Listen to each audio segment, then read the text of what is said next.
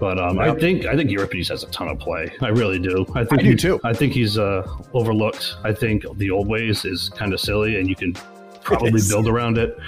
Yeah. Um, but I, I, I like the crew, and he's he's great with the crew. I played him before. Uh, the changeling thing really really uh, tricked me out, and it was really tight going through like the first three turns. It was only like the last two turns where I was able to start removing some pieces and uh, picking up a lot of those interacts because I had models that could interact while engaged.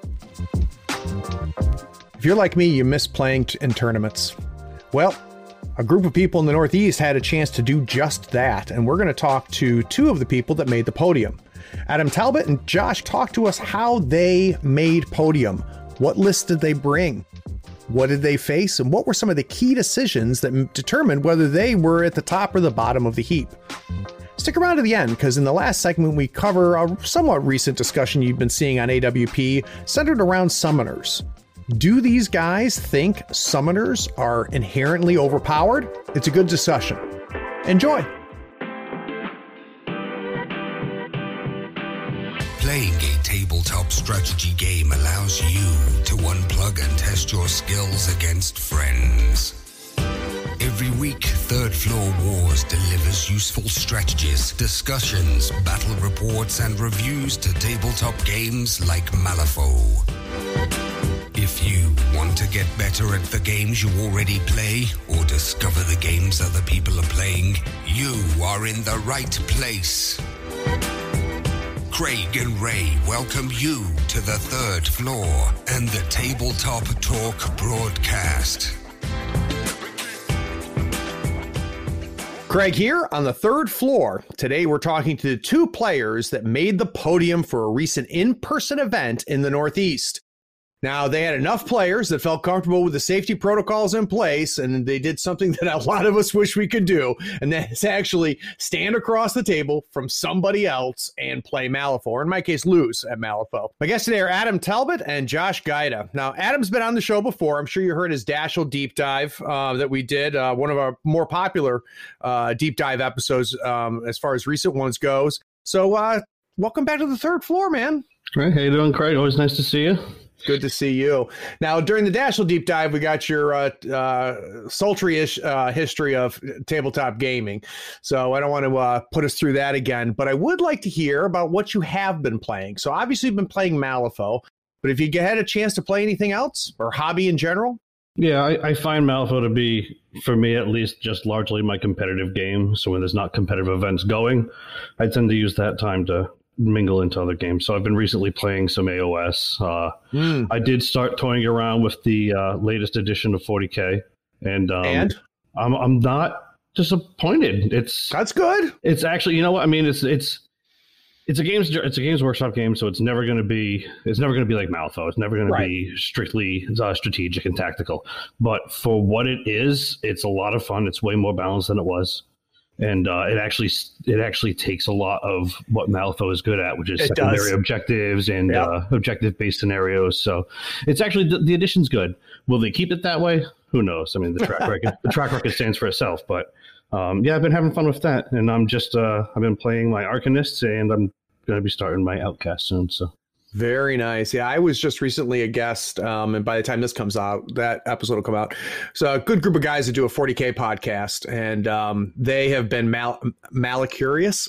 so, they came across me and they asked me to come on the show because they've heard more than a few times me levy my opinion on GW games. Uh, so I went into the Lions Den on that one because they love 40k. Um, uh, but we had a real good conversation, and they kind of updated me on the most recent edition. And uh, the one thing that they said is that it is obvious that they have been watching Wyrd because there's some there are some concepts that they've picked up. Um, it was it was a good episode, uh, and I'm sure that I've already uh, told people to go check it out. Um, but one of the things that, um, and I think you'll probably agree with this, Adam, until they finally stop with the you go I go, and they finally just make some sort of uh, alternating activations. Um, I just don't think they're going to come into the modern rule set. Yeah, I mean they've they've done a lot to to counter that. Um, I think a lot because a lot of the scoring now happens. You have to have something at the objective for the next turn, so it's Okay. not and and not only that, but a lot of the units when they they interact now. with these with these objectives. Interesting. And, uh, and they can't do anything else for the most part. They just have to be there. So, like I said, they definitely stole a lot of things from Wyrd. My problem is again is the track record is always always going to be power creep. Yeah. Um, I mean, it's you look at Age of Sigmar and it was pretty balanced for like maybe half a year, and then they started coming out with new armies, and new armies were always more powerful. So, but that's neither here nor there. Yeah, but you know, at the same time, yeah, the the models are pretty. It's fun to get there and roll shit ton of dice and you know have fun with it. And um, there's nothing wrong with it. It's uh for me the reason I don't play it anymore is I couldn't keep up with the rules. Um, it seemed like you know a new book was coming out every week, and every new book changed the rule sets, and I just couldn't keep up. Um, and I don't slight anybody that uh, plays it. It's just I just don't have time. Um, but I'm glad that you're enjoying it, Adam. That's good. So, uh, Josh, Josh has been playing tabletop games for four some odd years now, and I did not know this, but Malifaux was his first tabletop game, which I've always found interesting. I've got a good buddy of mine who has the same story, and boy, talk about drinking from the fire hose right out of the gate. Yeah. So, uh, Josh, welcome to the third floor. Hey, thanks for having me. So, let's hear the story. Uh, you knew nothing about tabletop gaming, and then what happened? Yeah, so I mean, I knew of of you know 40k and Warhammer stuff, but I'd never been exposed to it, and I got into the hobby through painting figures for D and D, and then Ah, having all these things lying around and wondering if you know is there anything else I can do with them other than you know play it one night a week with my friends. So I saw looking for smaller scale tabletop games. I saw the promo art of Raspy and 2e. And that was pretty much it. You know, I was I was hooked after that. All those ice monsters got me. that's cool. So now, did your painting of D and D come from playing D and D and needing the figures? Yeah, I I DM a lot of sessions, and we got sick of using the cardboard figures, and so I started picking up, you know, these models, and then we got sick of them being white and gray on the table. So it's a it's a slippery slope. Yeah, it sure is. Um, so when it comes to Malifaux, do you consider yourself as much a painter and hobbyist as a player, or do you think play the play piece is a bigger part for you? I would say only because I'm real lazy about my painting sometimes. Uh, the play part takes a takes Yeah. a bigger. I'm working on a 40k uh, Grey Knights Grey Knights army for 40k right now, and it's been six months. I've gotten two figures done. I'm real proud of that. that is that's a hell of a pace, Josh. so by twelfth edition, you're ready to go. Oh yeah, they're gonna be ready. That's funny. So I'd be curious then the next question would be um, you know, you sit down and you learn Malifaux, right? You really didn't have much of a template to work from outside of, you know, maybe some of the combat, the way it's handled in uh, D&D. Uh, what was the hardest thing to get, wrap your head around um, as far as a skirmish level, you know, competitive miniatures game? I would say I I lost a lot when I started, and I think I lost a lot because I didn't have an eye for the table and seeing you know the the pattern of pieces moving forward and okay this guy's going to go over here. Obviously he's the flanking piece. Oh here's the schemer. Um and that was i mean once i was able to develop that and be able to look at the table and at a glance say okay here are the pieces and here's how the puzzle fits together that's what i think that's what you know took me to where i am i guess i don't know if i'm great yet but Hell, you're on third floor wars. You got to be good, right? so, uh, qu- question for you then, Josh: Was there was it a breakthrough, or was it just a matter of playing a ton of games? I think it was just yeah, I was just playing games. Uh, I spent the first three years coming in at the bottom and getting the wooden spoon, and then you know I, f- I found my I found my my love in Kirai and and her versatility. Yeah, and then um, you know I, I got my skills after that. I guess everything came together. Very nice. So, I guess obviously, first question, Adam, what, how'd you finish on this event? I finished in uh, I finished in first, three wins, no losses, uh, twenty three out of twenty four point um, victory points. So Jeez, that's good. What was your diff? uh, plus thirteen, I think, or somewhere. around Very there. nice. Uh, no, And how- it must have been more than that. But I know all I know is, uh, I mean, they were pretty good games for the most part. A lot of the points obviously come at the end, so you Yep. don't know how it's going to finish out to the end of the game. Sure. And how about you, Josh? How'd you finish? Uh, I finished third. Very nice. Very, very nice. And we couldn't just incidentally, um, Adam, who finished second? Uh, my friend and uh, clubmate Jared Sequeira. Yeah, Jared. Yeah, and unfortunately, Jared couldn't make it on the show. Otherwise, obviously, we would have him on here. Um, so, Josh, the first question I want to ask you is, um, you know, as the idea of this event starts to come together, um, I mean, this was planned and executed in a world of COVID. Um, what did that look like? Um, was there feelers put out? Was it a do we feel comfortable doing this, or we're we're going to set the date and then see how things are? Can you give me an idea of uh, what that looks like in kind of the modern world? Yeah, so the Jesse, uh, Jesse, the guy that put this together, was very clear at the beginning that this was going to be a uh, a COVID, you know, ready, a COVID aware event. So we are going to be at least six feet apart at all times, hand sanitizer on hand. Everybody wore a mask the whole time. So it was really just a matter of okay, how bad is it going to be in that area at that point? You know, are you comfortable even going there and taking that risk? Right. Uh, but it was really well handled, I think. I mean, in my good. eyes, yeah. No, Jesse's a friend of the show. He's a good guy, real good guy. Um, and how many players did we end up with? Ten overall, I think. That's not bad. That's yeah, not we had, bad. We had 10. There was a few people that uh, ended up having to drop late. So we were looking at around like the 12, 13 mark. 14 if Jesse had to ring, but uh, yeah, 10 for the first for the first live play tournament in uh, in months. So I was actually pretty impressed with that. Yeah.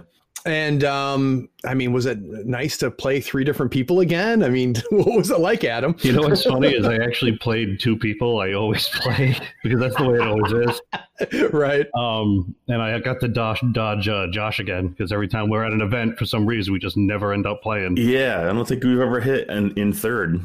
No, in second edition we used to end up playing all the time. Now, towards the end of second, when we were traveling for tournaments, uh, we used to end up running into each other playing all the time. But in third edition, we have not played yet. So I keep dodging that bullet because that, Horizon's dirty. That's what always happens to me too. I feel like I travel and you know I usually end up with two or three NC people with me, and sure enough, first round, that's who I'm going to play. Um, and then second round, I I'm always going to play Travis Wayforth. Um, so luck, luckily, that's never going to happen again. So yeah, what are you vanished? um, but uh, well, guys, let's take a quick break. When we get back from the break, I want to talk about round one. So round one was a corner corrupted ley lines. We'll be right back.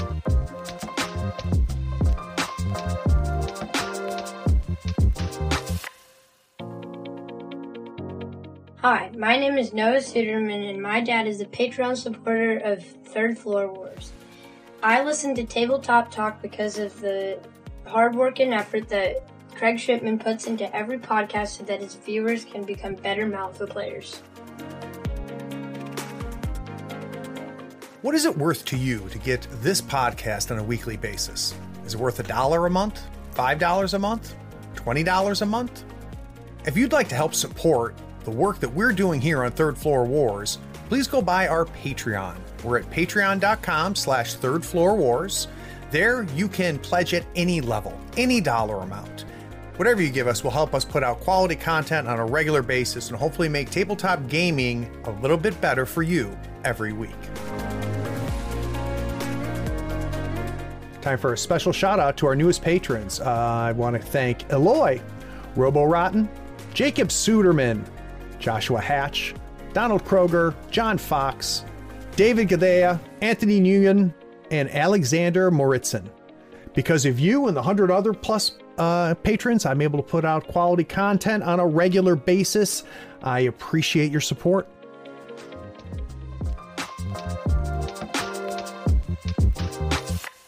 So, round one corner corrupted ley lines. The scheme pool was a runic binding, leave your mark, let them bleed, spread them out, catch and release. So, Josh, let's start off with uh, who you played against. So, I was playing against uh, Jesse Ravicki, a guy that okay. I know. He's from Connecticut, right near me. Yep. Uh, now, is that Cody Ravicki's brother? It is. Yep. Yeah, Cody. Cody's a friend of the show. He's, he does our, our part of our live stream uh, RPG uh, that we do on Twitch. Mm-hmm. Um, Cody, Cody's a real good guy. Uh, I've not met his brother before.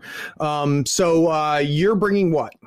So into this match uh, and into all three matches, actually, I brought Kirai. Uh, okay. Not having played for six months, I was getting real lazy and nervous about the rust, so I brought something that I knew. And so, was that a conscious decision? You're like, I'm just going to play Kirai all three rounds, or did, is that how it ended up? Uh, I actually, yeah, I, I had, I had a, I had something in my pocket for round two, but we changed up the, uh, we changed up the strategy on that. So I went with, I just went ended up going with Kirai again. And how much variability? And we're going to get into a specific list, but I'd be curious how much your list changed from round to round. Uh, with Kirai, this time I actually ended up playing the same list all three rounds. Uh, there's not really much flex in Kirai as a list. I'm really only changing out one model, so right. just how it played out. So let's talk about that list. What did we have for round one? Uh, so I brought Kirai with the Whisper upgrade, and Ikiryo yep. came with her. Uh, Datsue Ba, Chakuna Ubume, the Lost Love, a Shikome with the Grave Spirit's Touch, two Onryo, and two Seishin. Very nice. I like that. And um, kind of what's the game plan, right? So you're sitting down there, you see, uh, and, and what did um, uh, Mr. Ravicki bring? Uh, so he had a Ma crew. Uh, Ooh, he had okay. Ma Tucket with the last Trixiebelle, Big Brain Bryn, a Bushwhacker, a Survivor, and two Rooster Riders with inferiority complex. Now he doesn't he realize that Ma's garbage now since uh, Gaining Grounds won. Why would he bring Ma? she certainly doesn't seem that way She's to me. She's not garbage. I get so no. angry at people. she still drives me crazy. She's phenomenal. She's still really good. Um, but uh, uh, people are silly. So give me an idea, Josh. Then the game plan, right? So models haven't even hit the table yet. You're staring at across the table. You see that Ma crew. You know what crew you've got. You take a look at the uh, at the five schemes. Which schemes did you pick and why? Uh, so Ma Ma is a, a big problem for me if she sticks around in her bubble because Bryn is going to be able to shut me down and then she's going to be able to put me in the ground. Yeah. Uh, so I decided, you know, I'm just going to I'm going to spread out as much as I can, try to draw them off so that I can pick them off one by one, and then you know, turn three or four, I'll be able to push into the center and take the center. And I, is there a big concern about you getting drawn into her? I don't think so. She doesn't have much to draw me out, and the ghosts just have so much movement power and the ability to reposition that it's not much of a danger, even with Trixie. Okay. And so, what were your two picks? Uh, so I ended up taking Leave Your Mark and uh, Catch and Release. Okay. Okay. And uh, so, talk to me about deployment. So, uh, models at the table. Is there a thought process? Um, and is it? A, do you pretty much deploy your Kirai the same way always, or is there a variability depending on what you're looking at? Uh, it's going to depend on what I want to do most of the time. But in corner, your options are so limited that it's really just put them up at the front. And then I ended up getting defender this game. So I was reacting to his Ma deployment, but he put them up in the front as well. So we were just kind of facing off across the board. And in the first turn or two, was there anything that unfolded that either took you by surprise or things pretty much go to plan? Uh, so he dropped his bushwhacker on one of the markers for ley lines, which had me worried because he could very easily throw somebody over there and have them toss uh, the what is it, the token, the marker to them. Yep, the stone, right? The stone, yeah. And uh, so that would have been a problem. So my first priority was removing his ability to get that easy marker and make him come to the middle. Mm-hmm. And how? Uh, and what did we do? Yeah. So luckily, I can I can shoot a ghost or two from corner from one corner of the board to the other corner of the board turn one. So it's amazing. it's real easy to just get in people's faces, and that's kind of what I did. I threw. I had Datsue Ba and the Seishin walk Ikiryo as close to the bushwhacker as I could get her uh, and then I had Kirai pop out a Goryo, which I threw into the middle of his crew just to keep them occupied. Yep. Yep. And that ended up working out pretty well. And it's something that I don't think people realize until they actually go up against uh, Kirai is that um, if she doesn't kill you, she's going to just suck your AP. Um, she can just tie stuff up and tarp hit you. And, you know, you've only got so many models and so many turns. And, you know, if she's stealing an AP here, if she's taking you two turns to kill something and instead of uh, you know or two activations versus one activation to kill something uh, you're losing the battle um, and she's Absolutely. wearing you down so uh, final score uh, so this ended up going five to two after everything rung out um, and i believe i ended up scoring uh, three off of the strategy and two for the schemes i got and was it just the first point on the two schemes yeah, it was the first point. Um, it's it's real difficult to score those those second points sometimes, especially when you're going up uh, up against a crew like Maz. Yeah, yeah, definitely. Well, that's a nice win. Um, looking back on it now, Josh, did you leave anything on the table? Is there something that you should have done different?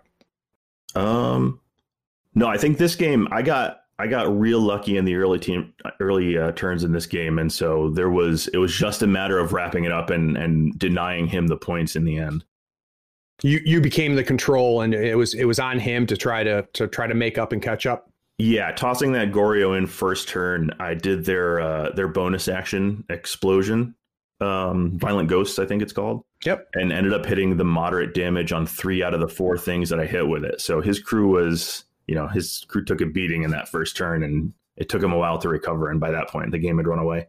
Yeah, very, very nice. So, Adam, uh, first of all, uh, did you bring Arcanist? I did. I played Arcanist uh, for the Okay. tournament. And who'd you go up against? Uh, I actually went up against Cody. I went up against Cody Ravicki. So, Okay, Cody. yeah, it was guy. a uh, it was an Arcanist uh, Civil War. So um, oh, I don't know if I knew Cody played Arcanist. I gotta Yeah, maybe, dirty Arcanist maybe do some be some recasting on the RPG. so, what did uh, Cody bring? What'd you bring? uh, Cody brought Kaeris into into this, um, which I didn't expect. Like I, I kind of expected either for him to go with um, with a Colette maybe, um, but he ended up going with Kaeris. I He's brought dumb like me. I, put, I brought Kaeris into Uh, ley lines.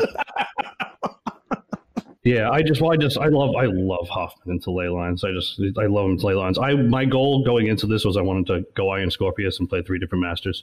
nice. Um, and so when we got the, when we got the tournament kit, uh, we knew what the strats were in the schemes ahead of time. So Hoffman was my plan going into round one, regardless. And what is it about the Hoffman crew that makes them good in ley lines in your mind? Um, Hoffman plus fast plus Coryphee duet equals they can't stop you getting ley lines.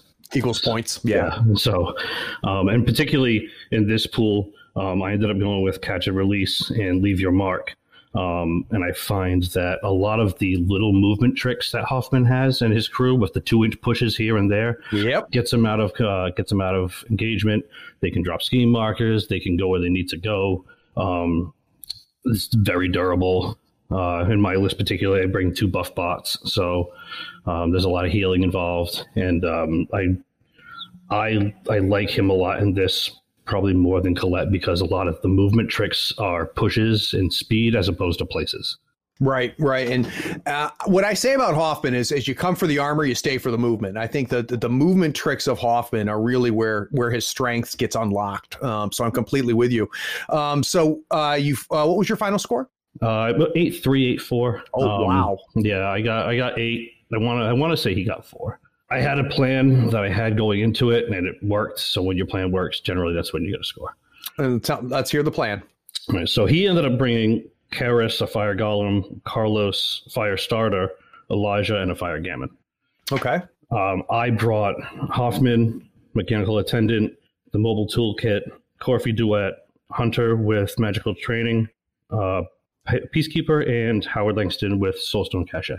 So I got to tell you, Adam, I've not played Hoffman. I've not played against Hoffman yet in third. Um, but the rumblings I hear is that the cats aren't worth it. But you brought a cat. What What do you like about him? So, in particular with this matchup, um, knowing it was ley lines and with catch and release in the pool, especially if he's playing Kaeris, he has two models that are going to probably try and score that. It's going to be Carlos, it's going to be the fire starter.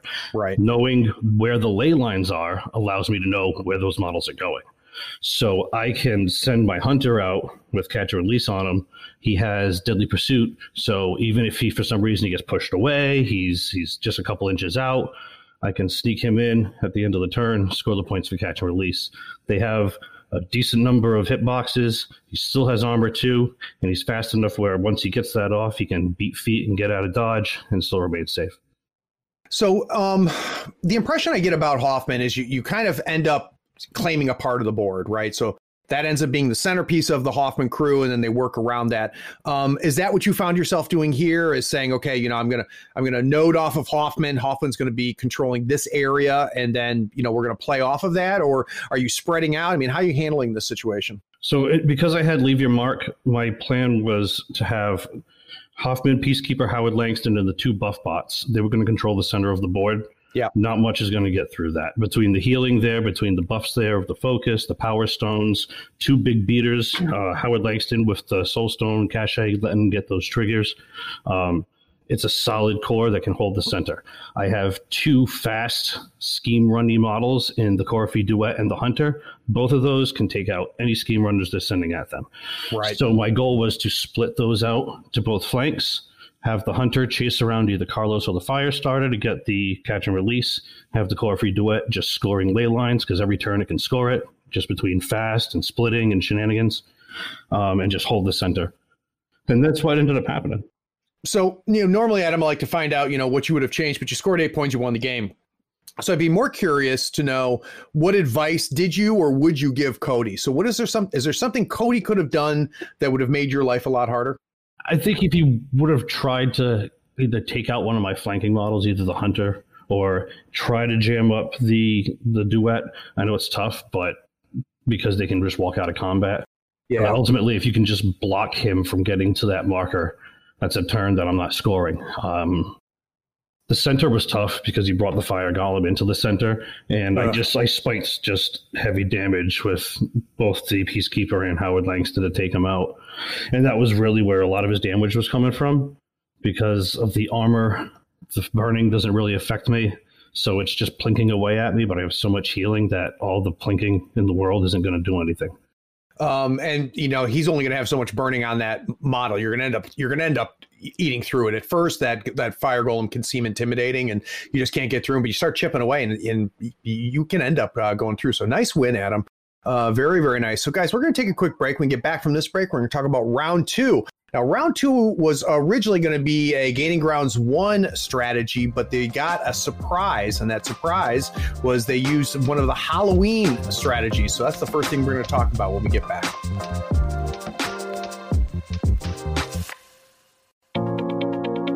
Howdy friends, Craig here. Nothing makes Malifaux easier than having the right tools. Here at the third floor, we love all the licensed Malifaux goodies from Custom Meeple. Not only are they helping support this podcast, they sell custom made Wyrd licensed tokens and terrain. They sell it all. Crew boxes, terrain, markers, tokens, and even a 3x3 full Malifaux board. Custom Meeple sells a complete M3E token set covering every marker and token you need to play. Custom Meeple are the source for the official accessories for Malifaux. Everything is designed by hand and authorized by Wyrd Games. Check them out at custommeeple.com, that's with one M, or follow the link in the show notes. Up your Malifaux game and be sure to tell them Craig from the third floor sent you. If you use the promo code third floor friend, all one word, T H I R D F L O O R F R I E N D, you'll get a 5% discount and help support the podcast. It's valid on everything except retail products and playmats. So originally, round two was going to be a public enemies round. Um, but now, uh, first of all, uh, Josh, when did you find out it was going to change? Did you find out at at the event, or did uh, Jesse uh, tip his hand earlier? So we we took a vote just before they. Uh, he asked us before the the tournament started whether we'd want to do it, and we took a vote just before round two, and by a narrow oh, margin, wow we went over to trick or treat. Yeah, so it was a last minute change ish. So you'd already played round one. Yeah. Yep. Holy cow! Okay, great. So the name of that it was something that uh, Wyrd put out. I think in one of their Wednesday releases. They uh, the the trick or treat um, strategy. Can you give us an idea, Josh, what that was? So basically, and I I, I love this in concept, except for one part. Okay. Um, you put four strategy markers on the center line, spaced apart uh, and you have a model go up and interact with those markers in order to get a piece of candy that is specific to the marker that you're on.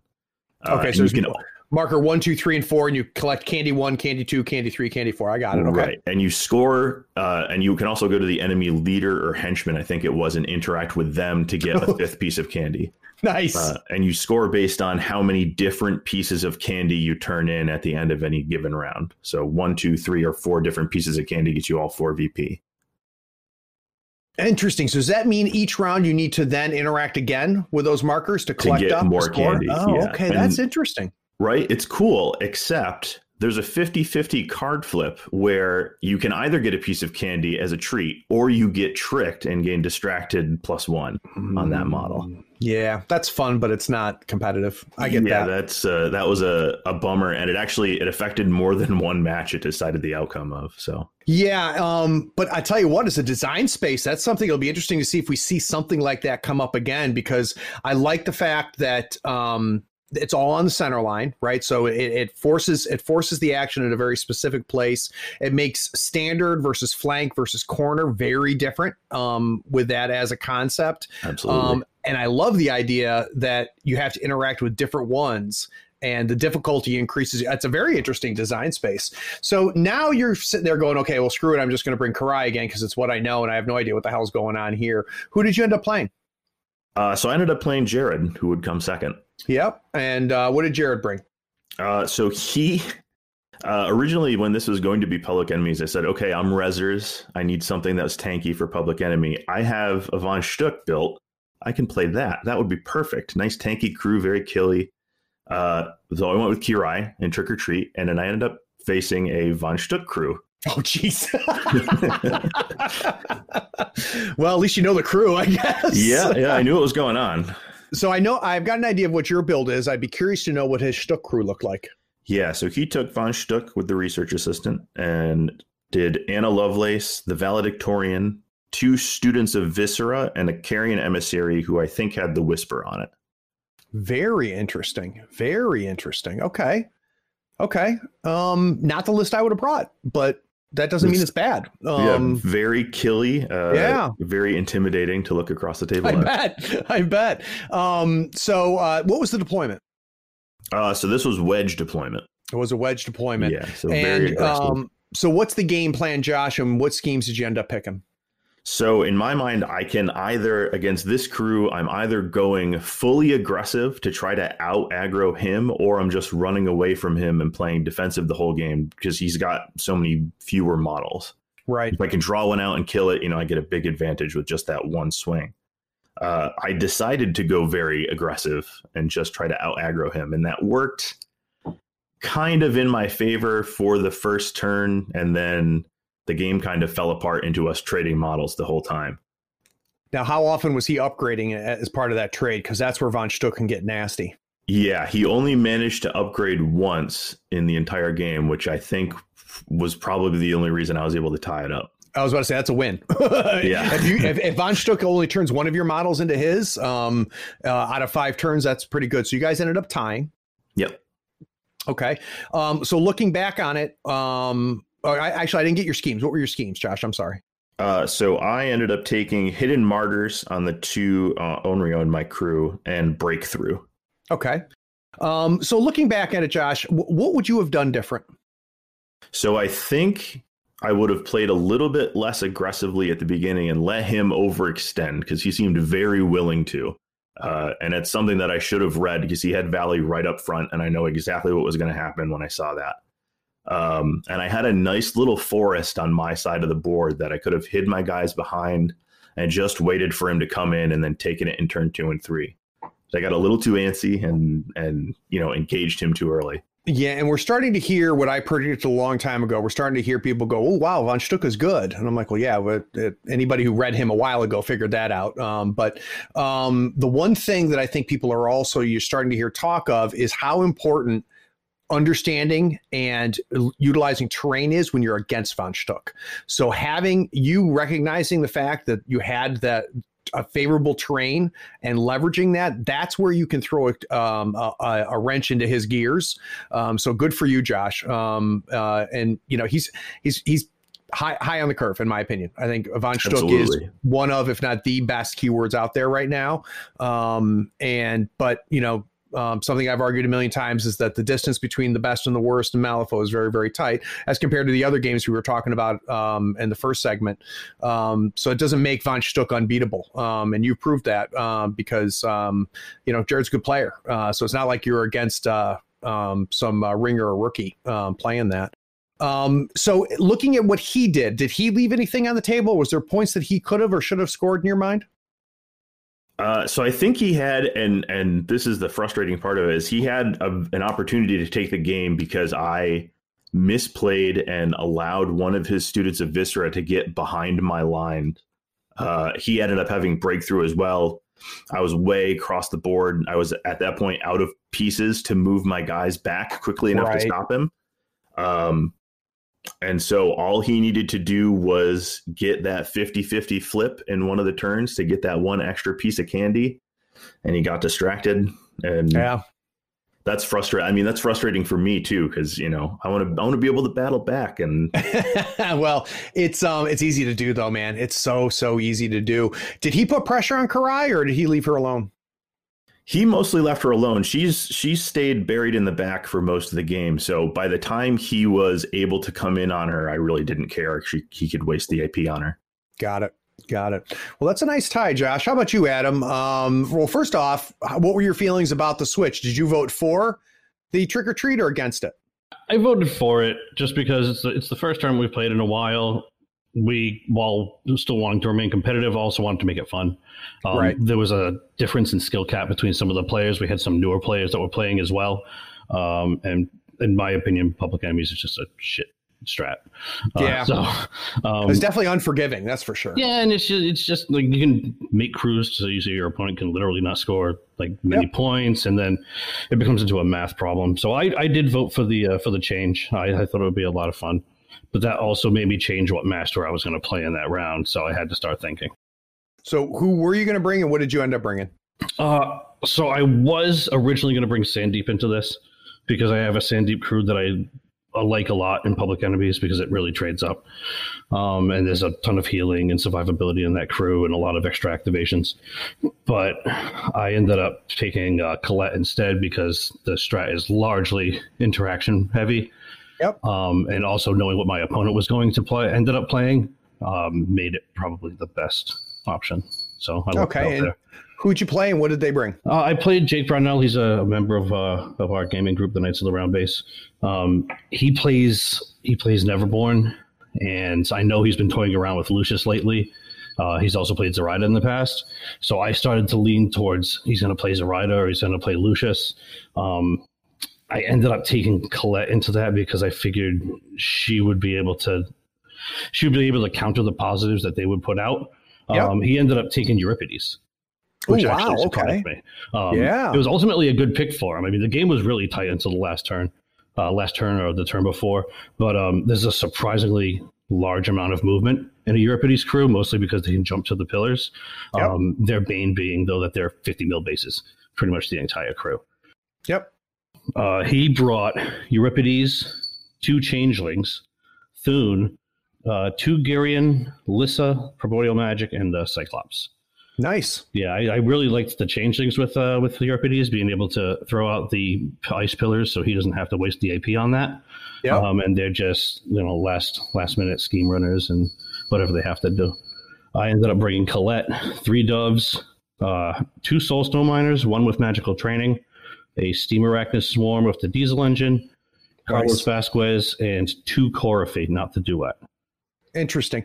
Now, Thune is the boogeyman in that crew and and in that list. So I think that when you're facing uh, Euripides' list, you, you it, it, things are going to be built around what are you going to do about Thune. So I'd like to know what your thoughts were there. Well, I mean, Thune, the, the big thing with Thune is he buries you, he turns you to an ice pillar. You have to destroy the ice pillar. I have two soulstone miners. They destroy terrain. So um, I ended up going with hidden martyrs and picking my two soulstone miners because if you get rid of one, the other one can bury, Yep. turn before last, pop out, hide in the corner, whatever he has to do. Um, I also took Vendetta, and that's the reason I started with Split Coryphee Right. because then my Coryphee could pick the Cyclops, combine, still keep it. And then if you, it's, it's almost impossible to kill a duet like entirely because then they die, then they turn into a mannequin. It's just such a pain. Yeah. Yeah. Uh, final score. Uh, seven to four. Very nice. Seven to four. It was a good game. Um, a lot of it was played in the center, like we like we were talking about. But then Corfy had to actually try to figure out a way to get through his lines because he was clogging it up with Gurion and keeping the Cyclops in back. But the uh, Corfy managed to get back there. Ultimately, I scored three on the strat. Uh, I scored both schemes. Um, big part of it was because of the 50 mil bases. I was able to. I first, I think, first turn I buried um, Euripides, and then the second turn I just had Colette within three inches of all of his stuff. And then Yeah. constantly just putting out distracted like crazy. Thune couldn't hit anything because he was always at distracted three. And then she would just, if somebody would attack her, she would bury. Next turn, she would drop down, poof out distracted, and just really jammed up most of the crew. Well, I got to tell you, Adam, I like Colette going up against um up against him, and so when we hear talk about Euripides, and I can't wait to to find people to do a deep dive. I'm still still finding try to find uh, uh, the people to have for that. But everybody talks about you know the difficulty and the frustration of having such large bases, right? So as a Euripides player, um, understanding and being able to master the movement with all of those large bases um, is key to being successful with them. What I don't think is talked about enough yet, though, is that clogs up your opponent too.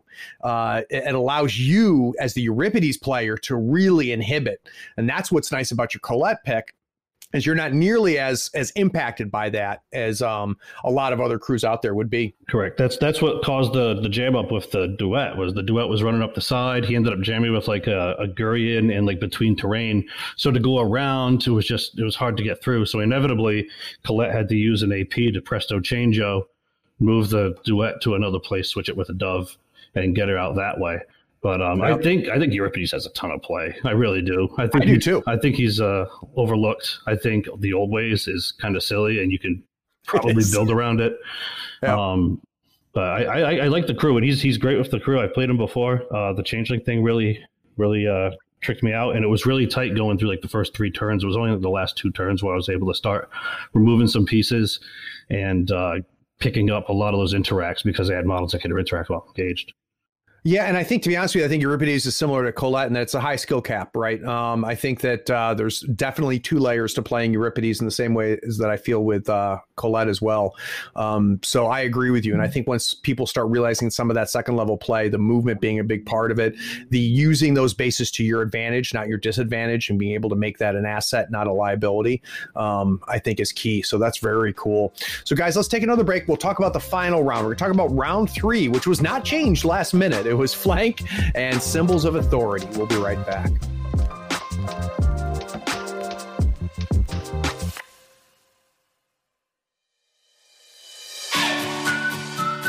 Howdy, friends. Craig here. You deserve a new playmat. Here on the third floor, we use Mats by Mars. They are scratch resistant, waterproof, wet erase marker compatible, almost free of glare and lighter than neoprene. Mats by Mars gives you over 40 designs to choose from. You pick a mat, pick a design, and then you pick an overlay, like one for Marvel Crisis Protocol, Star Wars Legion, or even Malifaux 3rd Edition. Those overlays will really speed up your deployment and make the placement of objective markers so easy.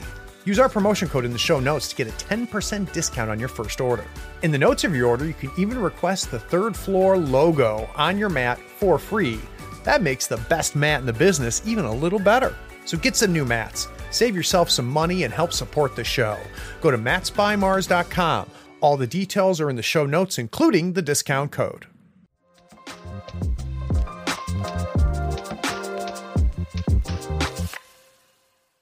So round three, we've got Adam coming in with two nice wins. We've got Josh coming in with a win and a tie. So we're going to need to see Josh make this win in order for him to make the podium. So the pressure's on there. Adam theoretically could tie or even lose and potentially still make podium. Uh, but uh, I would assume he's probably at top table at this point. Let's talk about the pool. It's going to be flank, symbols of authority, with research mission, take prisoner, spread them out, assassinate, and claim jump. So, Adam, were you in fact at top table? Yeah, it was uh, myself and uh, another one of my gaming group, the Jake Martin. Oh, okay. We played. Uh, we played several times in the past. We played actually some live games during the during this whole thing. Um, and uh, he's he's he's a Rezzer player, and into almost the same matchup, he's brought uh, Jackdaw several times, and that's what I was anticipating going into it. Is that what you faced? Nope, it was not. All right. so you you're thinking, yeah, you're thinking Jackdaw. So you decide you're going to bring. Well, I'm thinking Jackdaw, so I'm, I'm going to bring Sandeep because I have a list where if I think I'm going into Jackdaw, I can bring Sandeep and Raspy, right. um, and they gel fairly well because of the because of the elementals. Uh, yep. I usually bring a silent one in my Sandeep crew too, so um, and she likes that matchup. So I was expecting that. I figured I'd bring Sandeep just to make sure I still had that option and that synergy would be there. Um, so what does he end up revealing? Uh, he ends up bringing Reva. Oh actually. wow! No kidding. Yep, he brought Reva. All right. So you then switch up. So what was your what did your Sandeep list end up being without Raspy? Yeah, I ended up not going with Raspy. Um, I ended up doing what's something more the a little more of my standard Sandeep crew, especially into something like symbols. Uh, I went Sandeep, Banasuva, Kandara, because you're never going to leave home without her. No. Uh, two wind gamin, a silent one with magical training, uh, fire uh, fire gamin, and the ice golem. Okay. Okay. And what what does uh, his uh, Reva crew look like?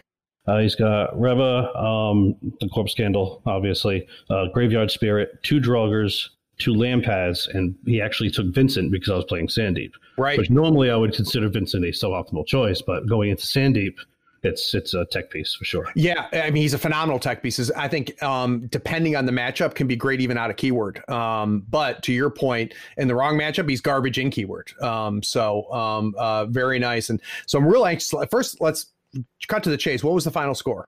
Uh, final score was eight two. Oh, geez. Okay. it was eight two, and we've we've played some tight games, me and Jake, and and ultimately, this game I think came really down to like the first two turns.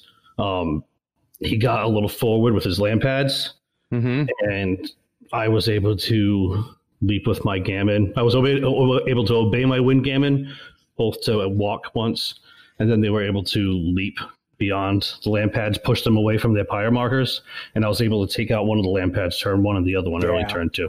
Yeah. Yeah, they, they have a hard time with with uh, defending against movement. Um, so that makes sense. So I guess my first uh, first real question for you, Adam, is um, I have uh, locked down two people who um, are going to do the Reva deep dive with me. Um, they're two people whose opinion I I align with, right? So I've I, I value what their thoughts on Malifaux, and both are convinced that she is competitive now, that she is the real deal now. I'd like to know uh, after facing her whether you think she really jumped up hard uh, based off of the changes. Oh yeah, the update definitely helped her.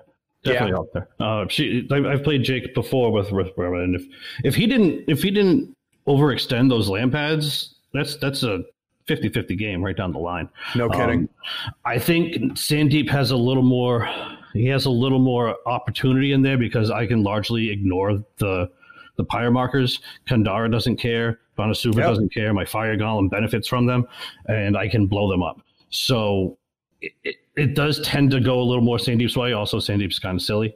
He's pretty good. Yeah. yeah, he's pretty good. But I mean, she's more than competitive. She's a she's a very good master. I don't think Rezzers really has a terrible master. I think probably Big Morning's like the worst master in Rezzers. Yeah, and he's not that. I mean, he's yeah, I agree. He's I think he's bottom of the heap, and he's competitive, um, yeah. especially in the right pool. Um, he's competitive, but yeah, it's hard as a Rezzer player. It's hard to find a place for him right now. Um, but I do think, unlike in two, Rezzers are much closer to Arcanist as far as having the choices. Um, the one thing I've always said about uh, um, especially in three, is that I feel like they have some of the best internal balance that we've seen of all the factions. I think that they have very viable keywords throughout. Um, and I think Rezzers, unlike any other time I can think of, has the same thing, uh, to your point, especially now. And I haven't played it yet. Um, I haven't played against it but the talk I'm hearing of Reva now being viable makes it a big deal. How much of a factor was Vincent? Uh, he ended up getting rid of my fire golem, but I think that was around turn three. He uh, he executed it, uh, exercised it, but um, that was after the fire golem did his did his work. Um, ultimately, that's what he did. I mean, that's what you bring him for. Yeah. I don't know if that was worth the points because right. I didn't end up summoning much more after that. I generally, when I play in Sandeep, is I usually do my summoning turn one and turn two. Uh, I draw a bunch of cards from the models I'm making. They turn into the big guy. They carry all the focus, and then the turns after that, I'm really using his obey abilities more. And uh, if I do summon something, it's going to be a poison bomb, and it's just dead anyway. What what do you in your mind? What could uh, what could he, he have done um, that would have made your life a little bit tougher? So if someone is listening right now and they're frustrated playing against Sandeep, um, what are some things that um, you can tell us that uh, make things a little bit tough? Uh, you can you can uh, kill Kandara, yeah, because uh, she's she goes a long way. Um, again, but the thing with Kandara is, in this particular situation, I took a research mission and claim jump. Research mission okay. is a no brainer with Sandeep you're putting out 20 different markers all over the board yep. just by existing. So I took research mission with him and I took claim jump with Kandara. reason I take claim jump with Kandara, she can get out of engagement. She uh, she's serene countenance, so she's harder to hit. She's a henchman, so she can stone to prevent damage. Also bringing the silent one, I can heal her from a distance. So I took her for the claim jump. Um, but if you kill her, if you kill her early on, she's gonna it's gonna really reduce the number of card draw I have, which is Yep. huge. Yep, yep, that's a big deal. Well, well, congratulations, Adam. That's a nice little win. Big, big diff to finish off. That's not easy to do on a uh, final table. So, Josh, this is the pressure's on. Um, you're looking at this symbols of authority. Uh, you've got Kirai. Did you make any changes, or it's pretty much the same list? So there's there's an optional change that I'd take for this pool, which is to remove Chakuna and stick in another Shikome just to have a little bit more speed. Uh, But I ended up not doing that because of my opponent's pick. Okay. So I was I was up against Jake for round three, and he was still playing Euripides. I don't know that he did that for game two, but um, and they're they're just such a huge crew that I thought that Jakuna could get a little bit more in there and uh, draw them into her hazardous aura and make life miserable for a 50 mil if she stuck herself in an avenue. Sure. So, what? Uh, uh, so we know your list. Um, does he have pretty much the same list Adam rattled off from round two? Uh, as uh, Euripides, Primordial, Thune, Garian, Cyclops, three Gigants, and a Changeling. Nice. Okay. So he still brought the changelings in. That's a really interesting play. I kind of like that idea. Um, I'm gonna have to think about it some more. Um, so how does this play out? So he spawned a ton of ice pillars immediately turn one to try to block me out. He had a lot of avenues into his guys and he walled them all off very defensively. Uh, and it worked out because I think for the first three or four turns, the first three turns, it was a zero scoring game. Wow. We, you know, met in the middle and picked each other off and maneuvered and counter maneuvered and nothing happened. Interesting. Yeah. So what what what broke the stalemate? So eventually, we knew we had to score something, uh, and I saw an opportunity where I could move into the center. I had claim jump on um, on Datsue Ba, and Okay. he had left the center clear to go after some of the markers on the sides. Uh, unfortunately, he I think had a misread on how claim jump worked and thought that I needed to have a scheme marker down in the center in order to score it. So he wasn't paying attention to that at all, and I managed to get a cheeky point there That's the worst. That's the Uh, yeah, worst. that, that's a bummer. But ultimately, that's that's what got me the game because the only two, uh, the only other points that we scored were a twin research mission, one point for each of us, and one point on the strat for each of us. Okay. All right. Very nice. Um, so what's your big takeaway on Euripides then? I mean, you heard Adam and I talk about it a little bit. Yeah, so he, I mean, he's an excellent defensive tool. And um, what surprised me was that Euripides is extremely mobile when he wants to be. He inched his way up, you know, four inches at a time for most of the game and then vanished from just behind his center and ended up next to one of my markers to to interact with it. So Yeah. when he gets those ice pillars out all over the board, you know, that's that becomes his playground. Yeah, yeah, he becomes a uh, what is a ride the rails kind of thing. It's just kind of all suddenly it's just everywhere Yeah. um, at any point. Um, so final score was Uh, it ended up three to two. Oh wow, so tight game, was so low scoring. Yeah, very nice. And so that ended up putting you into third. Adam, you got first. Uh, you guys got to play in person, which is awesome. Um, what we're gonna do, guys, we're gonna take a break. When we get back from this break, I've got an opportunity here. I've got a Kirai player and a Sandeep player. So we've got to talk about something that's been a bit of a buzz here in the uh, October November timeframe, and that's talking about summoners and whether that's a problem or not. So we'll be right back.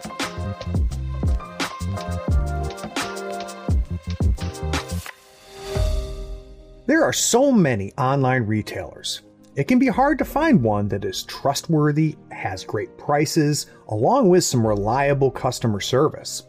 On the third floor, we love ordering our gaming goodies from Gadzooks Gaming.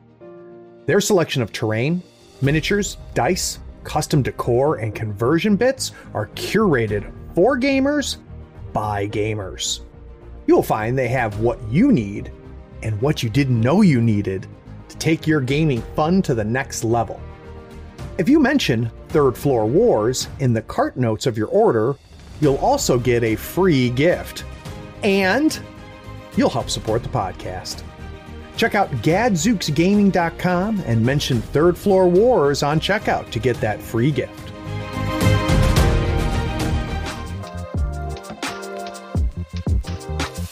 So it seems like once a month there's a thread that appears on AWP that's going to end up with 175 different comments. It's going to be the big discussion. It's going to spawn three other posts. It's going to cause two episodes on podcast A and podcast B.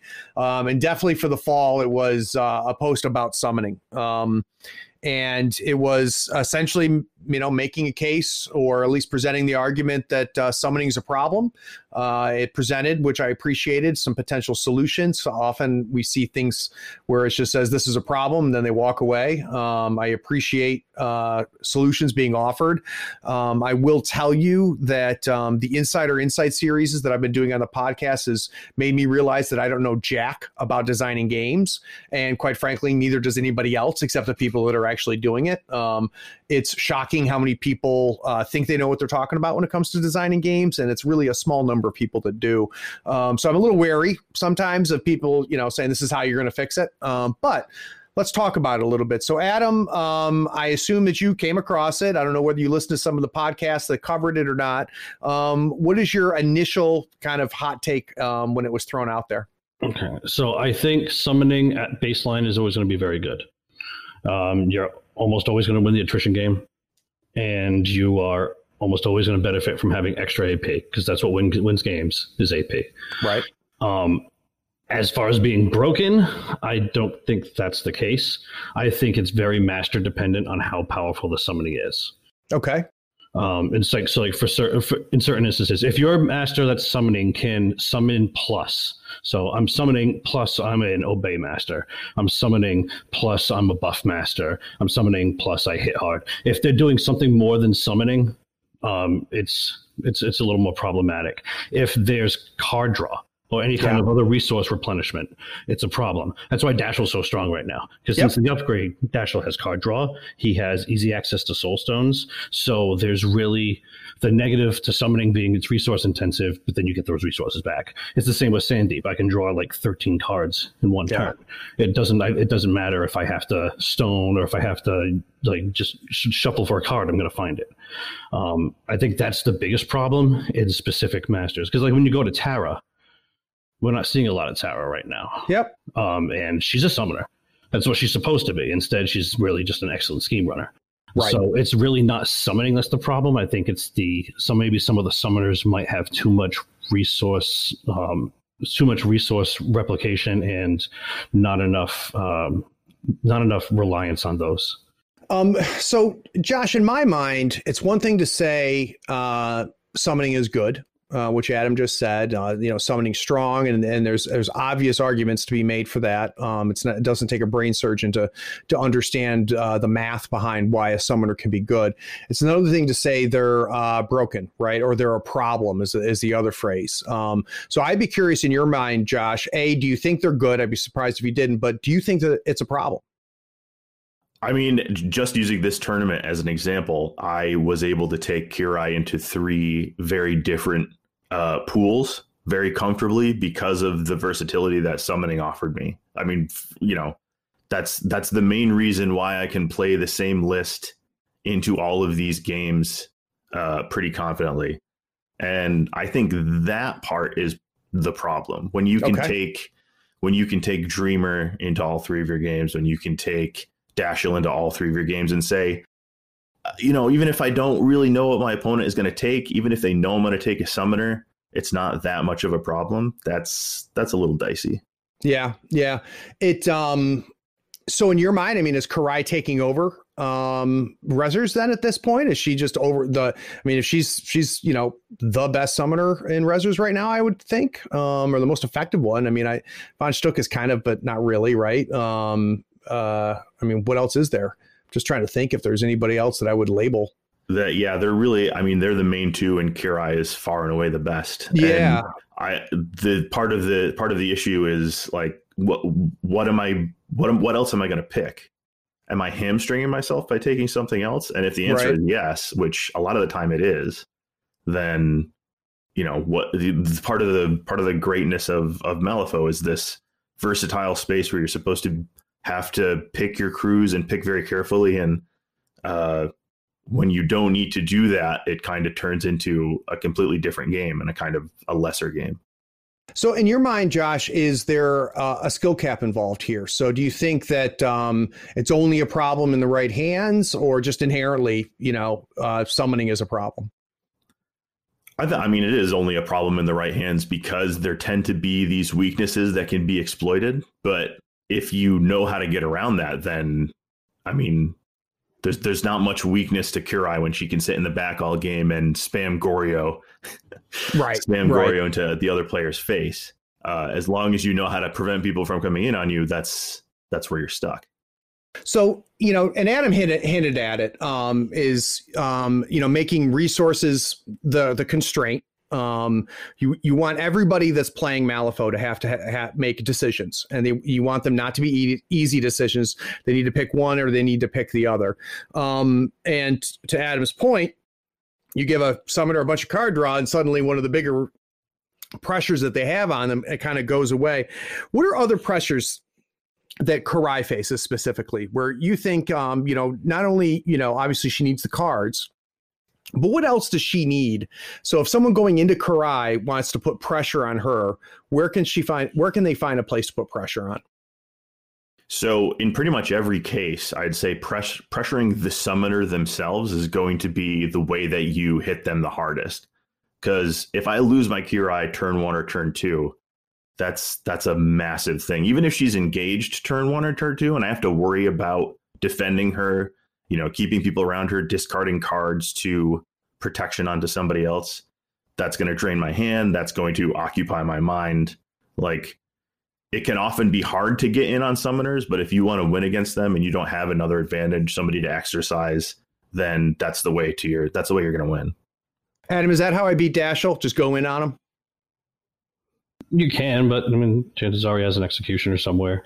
You know, I think a lot of the problem with some of these summoners too, like in Kirai's case, is just survivability. Like yeah. she's not easy to get rid of. So even if you do go into her, I mean, she's probably still going to stick around. Granted, it's going to use some of her cards, but everybody has low cards that they can pitch. Um, I, I I think in some cases that is the way.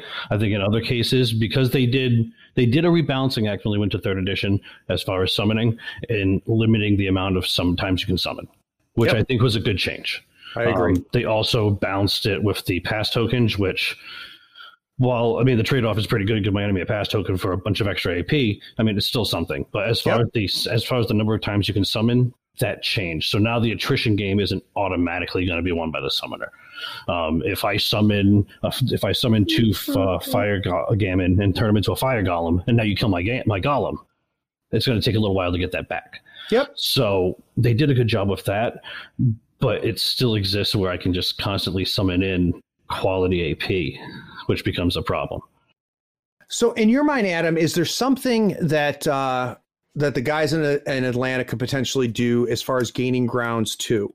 So is there something they could do in season two? Do you think that would um, lower the um, problem? Um, so is there is there and maybe one way to think about it is there schemes or strategies that are already in place, um, like a schema um, approach that being a summoner doesn't really give you the advantage, or it's just being a summoner is best in all four strats right now, and it's going to help you in all your schemes. Well, they, I think they already made some changes and some fixes when they went to Gain Grounds 1 by getting rid of a lot of those positional schemes, yep. like outflank, for example. There's no reason why Dashel couldn't just summon a mounted guard, have it run over there that turn, and bam, I score it. There's nothing you can do to stop it. Um, right. I think a lot. Of, I think I think addressing mm-hmm. that was a good was a big issue. Um, but I really can't think of. I think the, really the answer is to reduce those summoners that have unlimited access to resources and bring that down. Because that's really where the problem is. Is like there's there's maybe three four masters ultimately where they just have a bunch of card draw. They have right. um, access to soul stones. The stuff they summon in has a lot of quality ap so if you reduce those resources i think that brings them down the notch where they need to be so I'd be curious, Josh, um, when as a Rezzer player does Kirai lose to another master? So when you're looking at a pool, um, what is it that you're going to see in the pool where you're going to go, you know what, I'm not going to take Kirai, I'm going to take somebody else. Um, so when does she get beat out in your mind? Ooh. Um, so actually, the our game three, I was up against Neverborn, and it could have been Dreamer. And Dreamer drives me crazy because he is too tanky too annoyingly tanky for my guys to get through. It's not, you know, they're they're the nightmares have terrifying. They are making it hard for me to hit them. They're draining my hand. Um, that sort of thing is the thing that's going to make me question taking Kirai. And okay. it's, the, it's the thing that I was most scared about going into that is, oh man, is he going to pick Dreamer? If I pick right. Kirai and he picks Dreamer, I'm on, you know, the wrong foot. And even, you know, Pandora has terrifying stuff. Anything that's going to make it difficult for me and difficult for my models to do their job, I guess, because I'm depending on my summons. Right. To, uh, I'm, de- I'm depending on my summons to get the job done. And if they yeah. can't do their jobs, if their lives are made difficult, I don't I don't have many ways around that. It doesn't matter yeah. if I can summon if I can't do what I want to. So, so the key to counter a summoner is bring another summoner. Is that what we learned? a, key, a, key to countering a summoner is bringing something that makes their life difficult. Yeah, I guess. Yeah. No, but your terrifying piece uh, point was a good point, Josh. Um, and uh, people have heard me talk about how good terrifying is, and um, especially if you um, are playing a, a, keyword that that doesn't handle it well. Well, gentlemen, that was uh, that was excellent. Again, um, super envious. Um, I'm able to. I've got a very small group of people that I'm able to play with in person up here on the third floor. Um, so I have been able to sneak some games in, and it's just it's amazing what we took for granted. Um, being to go into the game shop on Tuesday nights and playing, um, yeah. and you know having. I mean, here in North Carolina, it was rare that we didn't have two or three tournaments somewhere in North Carolina to go to, and um, uh, and it'll make me appreciate it when it comes back. That's for sure. Josh, is there any uh, plugs or shout outs you wanted to get out there? Uh, I don't. I don't have anything. Nope. All right. Good. How I'm about you, Adam? uh, yeah. No. Um, just uh, shout out to the Knights of the Round Base, my gaming group. Did a hell of a job. I'm proud of everybody for showing up. We're building the meta steadily as much as we can. We got a couple new players in the area. That's great. Um, and check us out on Instagram at uh, Knights of the Round Base. Beautiful, and I'll have a link for it in the show notes. Adam, Josh, always good talking to you guys. Um, and for those of you that stuck around to the end, thanks for listening. Take care. Be sure to follow us on Facebook, Twitter, YouTube, and Twitch so you don't miss uh, the avalanche of content we create. Links are in the show notes. Be sure to check out our shop on thirdfloorwars.com for the latest in gaming apparel and gear. There you'll also find the latest information for the US Faux Tour. Find out where you rank in your conference or even in the entire United States. Get those models built, painted, and ready so we can see you at the next US Faux Tour Masters event. Please take a moment to write a review of this pod on your favorite platform. Rating and reviewing helps us find more listeners almost as cool as you are. Be sure to share this feed with all of your friends who love tabletop gaming. Thanks for listening. Howdy, folks. Craig here. Now, if you love gadgets as much as we do, you're going to love the new Third Floor Wars Gadget Bundle from Schooner Labs. Branded with the logo of your favorite podcast, it comes with two measuring multi tools a compass stepper for those tight and important movements, along with a compact dashboard to track your turn, strat, and scheme scoring, along with your soul stones and pass tokens. It is the perfect bundle for anyone who plays Malifaux or just wants to look cool while doing it. The link is in the show notes. Check them out and help support your favorite gaming podcast.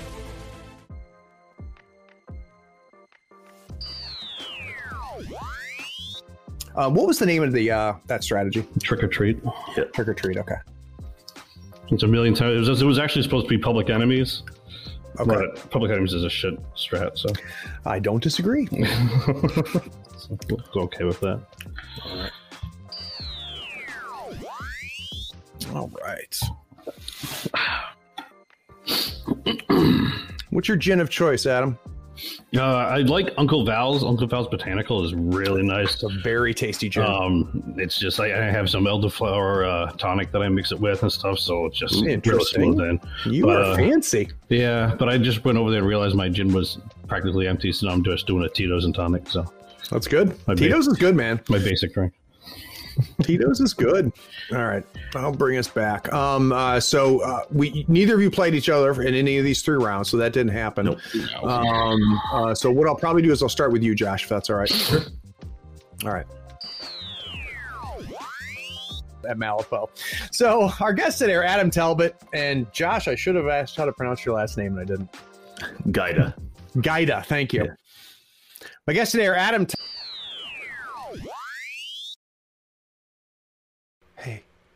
are you still here? look, uh, the podcast is over, and you sat through all of the breaks and bloopers. Well, I mean, if you're here, you might as well run over to patreon.com and become a supporter. Don't forget to rate and review this podcast too while you're at it, on whatever platform you're listening to. I do appreciate you sticking around. Take care.